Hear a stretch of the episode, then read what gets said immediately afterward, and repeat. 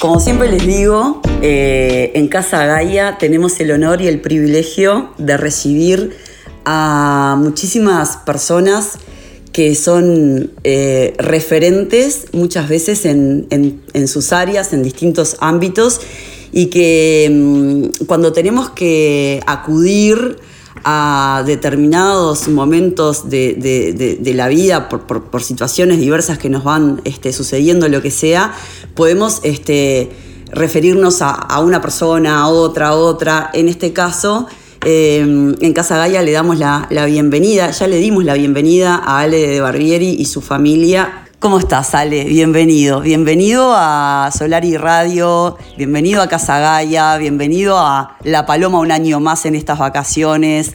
¿Cómo te sentiste? Hola, buen día. Gracias, Nachita, por esta entrevista. Este, nos sentimos bárbaros, pasamos divino, una energía fantástica aquí, disfrutamos muchísimo. Fuimos a la playa todos los días. Y pensé que ibas a decir quién es Ale Barbieri y lo que te iba a decir es soy un palomense de toda la vida. Qué grande. Mis abuelos vinieron acá de luna de miel. Mi familia es de Las Canos, Rocha. Yo, yo, nací en Las Canos, mis dos hermanos, los dos grandes nacimos en Las Canos, los dos segundos en Rocha y la chica nació en Montevideo. Somos cinco. Y veníamos a La Paloma de toda la vida. Mis abuelos tenían casa ahí enfrente a, a la Bahía Chica, al lado del Hotel La Tuna, que después se vendió a los dueños del Hotel La Tuna esa casa. Y bueno, así que feliz de estar acá en, La Paloma, que bueno, venimos de toda la vida y de conocerlos a ustedes y, de, y, de, charlar con ustedes y bueno, y de, y de, y de seguir explorando, explorando los vínculos y explorando la, la vida.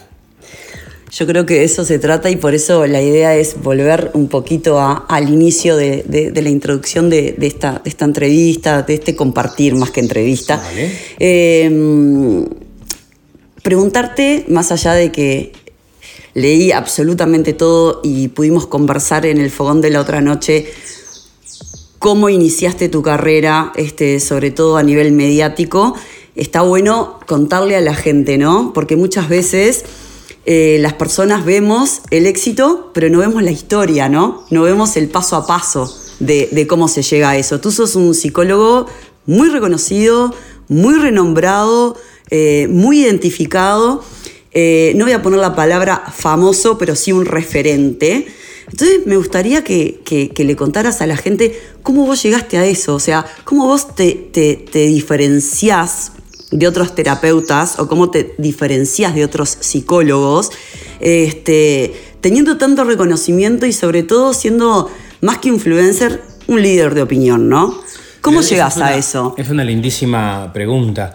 Este, algunas me la, han hecho cuando termino una charla, ¿viste? cuando salgo de algún lugar. Yo trato de dar charlas desde el corazón, que más bien son muy emotivas, y a veces cuento cosas de mi vida personal o de la familia. Y mucha gente me ha dado ese feedback, ah, veía esto, ¿no? Quizás por, como tú decís, ven cinco minutos en la tele o ven una, una radio. Y, la gente, que creo que tiene que ver con el mundo de hoy, ¿no? Uno ve, ¿no? Lo, lo, lo mediático, ¿viste? Así como, como un flash y a veces se pierde el camino o el proceso. Yo el primer libro que publiqué tenía 40 años, o sea que no, no es que publiqué un libro y fui famoso o, tuvo, sino que hubo todo un camino ¿no? para llegar a ese libro. Yo era un psicólogo clínico, trabajaba con pacientes y en determinado momento este, una editorial y también impulsado por, por Marcela, que ya sabía que a mí me encantaba escribir, eh, me dijo, ¿por qué no escribís un libro? Entonces ahí cambió, que salió Economía y Felicidad en el año 2011, ¿no? Ahí fue donde empecé, que fue un libro que, bueno, que fue, hizo un camino, es un libro que yo quiero muchísimo, Economía y Felicidad, hizo un camino, que es un camino que también está como a medio camino entre lo académico y lo, y lo popular, si se quiere, todavía era más psicólogo en ese libro, tiene mucho de logoterapia, tiene mucho de lo que yo estudiaba, de, lo que, de, lo que, de los cursos que yo daba y de las charlas que yo daba, pero a partir de ahí ya empezamos a dar este, más este, más charlas, que ahí empecé un poquito a, volcarme más a lo preventivo, ¿no? este, pero todavía tenía un, pie en la clínica. Descubrir nuestras cegueras es el comienzo de toda transformación. Historias con alma. Respecto a este libro, ¿no? Que nos estás contando que escribiste y que fue un libro que, bueno, que te diste cuenta que tenías como, como ese don o esa habilidad como para poder escribir, algo que disfrutas muchísimo más allá de lo que es el paciente, historia clínica cara a cara. Eh, ¿Qué te inspira eh, escribirlo? ¿Qué, es economía y felicidad? Si tuvieras que, definirnos o si tuvieras que contarnos cuál es el, trasfondo o, cuál es el, sentir de, ese título, ¿qué nos dirías? Porque economía y felicidad, este, hay veces las personas piensan que está totalmente arraigado, otras personas piensan que la economía no tiene nada que ver con la felicidad. Entonces, amalgamar estos dos conceptos, ¿De, dónde surge? El título surge de una columna de radio que teníamos con un amigo, Juan Andrés, en El Espectador, del año 2011. O sea, yo iba todas las semanas y de alguna manera también fue lo que dio como el, el, árbol del libro, ¿no? Economía y felicidad, yo lo explico al principio del libro. Eh, la palabra economía viene de oikos y norma, que es hogar, la norma del hogar. Es como lo que rige un hogar, ¿no?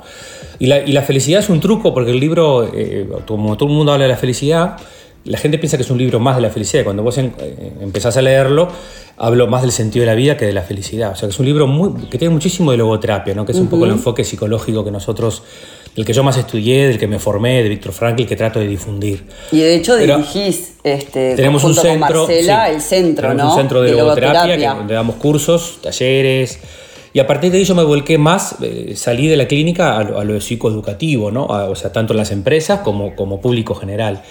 Pero cuando salió Educar sin culpa, que fue dos o tres años después de, Economía y Felicidad, fue ya donde tuve que dejar de, tener pacientes. Hago consultas, pero no pacientes en forma semanal, porque los pacientes implican mucha responsabilidad, mucha dedicación, este, mucha cabeza, mucho pienso puesto ¿no? en, esa, en ese encuentro que uno tiene con una persona, no sé, todos los martes de 4 a 5.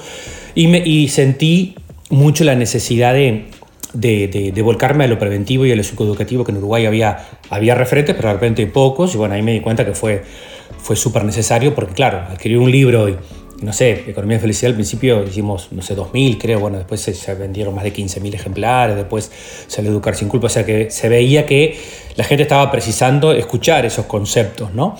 ¿Cuáles serían esos conceptos? Si vos tuvieras que, contarle a alguien eh, de qué se trata ese libro o, qué representa la felicidad para vos o para ese libro. Ese libro habla de, que, no hay que buscar la felicidad, justamente, ¿no? de que caemos en la, sociedad actual, nos hace caer en la trampa de que por buscar la felicidad puedes condenarte a la infelicidad eh, que es una idea que yo después retomo en Educar sin culpa frente a los padres.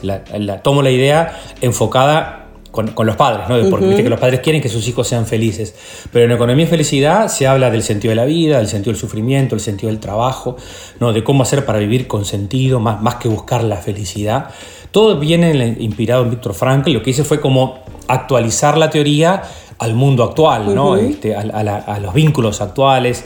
Este, a popularizarlo, si se quiere eh, hacerlo más, más práctico ¿no? a la vida actual y habla del, sufrimiento, habla del trabajo, también hablamos mucho del trabajo en ese libro, ¿no?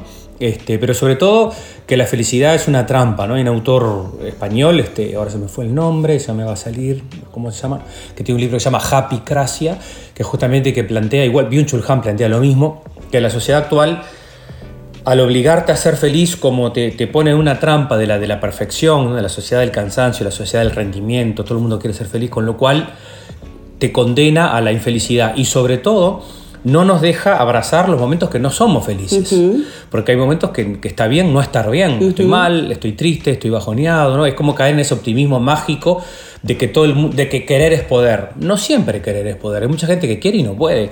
Hay mucha gente que quiere estudiar y no tiene las herramientas. Hay mucha gente que está triste y que no tiene recursos para, para salir de la tristeza. Entonces también es un libro... O sea, Economía y Felicidad fue como un truco el nombre para, atrapar también a la gente, porque cuando vos lees arriba encontrás mucho del sentido de la vida. ¿no? Hablo de temas de economía, por ejemplo, hay un capítulo que es 10 razones para cancelar tu tarjeta de crédito. está inspirado en psicólogos que investigan todo el tema de las tarjetas de crédito, ¿viste? de cómo es una trampa de que por querer más crédito la gente cae en un consumismo que termina después este, no ayudándote a, a disfrutar lo que cada uno tiene. ¿no? Historias con alma. Respecto a lo que vos estás diciendo eh, eh, del sentido de la vida, lo que decís vos, ¿no? Del, ir em, de, una forma este, con desasosiego a buscar la felicidad, terminamos en la trampa de, la frustración, ¿no? Este, de del deseo no poder transformarlo en una realidad y como le tememos, como decís vos, a las emociones que no, no tenemos ganas de vivir porque tienen mala prensa. De no poder gestionar las Exactamente, exactamente. Y, los deseos, caer en, la sociedad actual un poco, eso lo plantea bien Chulhan también. otro deseo, otro deseo, otro deseo. Entonces terminás adicto a las emociones y no terminás disfrutando. Entonces el sentido de la vida tiene que ver, yo planteo mucho el tema de, los suicidios en Uruguay. En Uruguay tenemos una epidemia de depresión muy grande. Ya en la primera edición de Educar sin culpa, que fue en el 2014, yo hice la investigación de cómo eran los intentos de suicidio suicidios en Uruguay. Lamentablemente ahora cuando hice la nueva edición tuvimos que actualizar esas cifras, siguen siendo las mismas, han empeorado 10 años después, ¿no? Tenemos 10, 20 intentos de suicidio por día en Uruguay, no importa el gobierno, no importa Forlán, no importa Suárez, no importa la política y no importa el fútbol, esto sigue estando metido en nuestra cultura.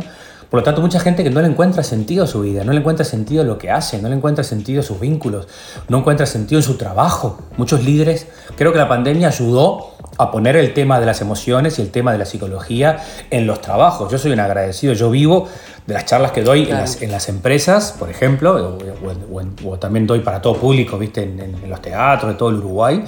Y en las empresas hay más sensibilidad ahora por esta temática. Este, y a mí me parece que eso es, ojalá se instale en una preocupación por cómo la gente está viviendo su trabajo. Si tiene un jefe que es el tipo es un capo, pero le cuesta, no tiene habilidades blandas para gestionar a su gente. Bueno, entonces hay que ponerle un curso, hay que coacharlo, y creo que ahora hay más, hay más sensibilidad a esa problemática. Pero vos decías, yo digo, yo, yo digo lo que leí, Nachita, o sea, no es que algunas ideas mías hay, porque ¿viste? vos vas escribiendo y se te ocurre un par de ideas buenas, pero la mayoría, todos somos teloneros de otros autores que fuimos leyendo, ¿no? O sea, no es que a uno se le ocurrió, ¿viste? Las, las ideas uno las descubre leyendo a otros, ¿no? Y yo soy un gran militante de, la lectura y de la mm, literatura, ¿no? Cada vez que vengo, vos estás con un libro en la mano leyendo, en tu desayuno. Y, trato de que la gente, y trato de poner, que eso fue una lucha con los editores, por suerte a los libros les fue bien, pero nunca, un editor que es un crack, que me dijo, Ale, no, no cites tanto otros autores, porque la gente se te va a ir. Yo cito a Sergio Sinai, que es un amigo, un argentino que escribe como los dioses. Entonces, claro, la gente ve, y, y para mí no hay alegría más grande cuando me dicen, Ahora estoy leyendo a Víctor Frankl porque vos lo citás, o estoy leyendo a Sergio Sinai porque vos lo citás, o estoy leyendo a Sandor Maray porque vos lo citás. Bueno, a mí me parece súper lindo eso. No, y es una forma de expandir también, ¿no? no, no, no, el aprendizaje y, este, y el conocimiento no ocupa lugar, o sea... Y decir de dónde sacaste vos las ideas, no es que te iluminaste, uno se, ilumina, entre comillas, a partir de otros autores que, que leyó, ¿no? Y un poco más allá de las ideas es también con lo que uno resuena, ¿no? Totalmente. Con lo que a vos te hace sentido también, ¿no? Este... Claro, y vas, leyendo distintos autores que, van, que es lo que te va como moldeando también, ¿no? Este, hace poco, en fin de año pasado, di una charla en un, en un auto, chiquilines que me pidieron de salud mental. Este, te cuento esto porque es muy simbólico. 25 chiquilines de 16, 17 años, o sea, gurises que dejaron segundo, tercero liceo, se pasan al auto a estudiar administración, informática. Les pregunté cuál fue el último libro que habían leído. Ninguno levantó la mano Ninguno. Y de 25, uno levantó la mano y me dijo Pateando Lunas, que es un libro Roy Berocay, que en general se lee a los 8 o a los 10 años. fíjate qué foto, qué triste foto del Uruguay. De 25 chiquilines, hace 10 años, el uno leyó un libro. Entonces, si vos no lees un libro, si vos no tenés alfabeto para expresar tu alma, hoy te hablaba de los suicidios, tenemos los estereotipos de género, que es otro de los temas que me obsesiona y que trato de, de las redes subir mucho contenido para sensibilizar. De 100 suicidios, 80 varones. De 100 suicidios en Uruguay, 80 varones. Y de 100 libros, 80 mujeres, 20 varones. ¿No? Este, sí, las estadísticas son... Las estadísticas son claras. El varón nos cuesta más hablar, nos cuesta más conocernos y eso tiene que ver, te puede servir una terapia, te puede servir un coach, te puede servir leer. Pero si no lees, si no tenés una alfabetización emocional que, que vos le puedas poner, identificar las emociones, siento rabia, siento enojo, estoy triste, estoy cansado, estoy estupefacto, estoy anonadado, estoy alegre, estoy curioso, o sea, ponerle nombre a las emociones y después conversarlas, después hablarlas, ¿no? Para de esa manera mitigar la cantidad de depresión que tenemos en nuestro país. Historias con alma. Gracias por acompañarnos en esta primera entrevista que le hicimos a Ale de Barbieri, psicólogo clínico especializado en terapia existencial y logoterapia. Para Solar y Radio es un placer haber podido conversar con él, conocer un poco más de él y todo lo que aporta a nuestra sociedad. Les pedimos que nos acompañen el próximo sábado acá en la primera del dial, en Historias con Alma, para seguir conociendo un poco más de lo que es Ale de Barbieri. Muchas gracias, que tengan un buen fin de semana y gracias como siempre por estar ahí del otro lado, escuchándonos y sintonizándonos.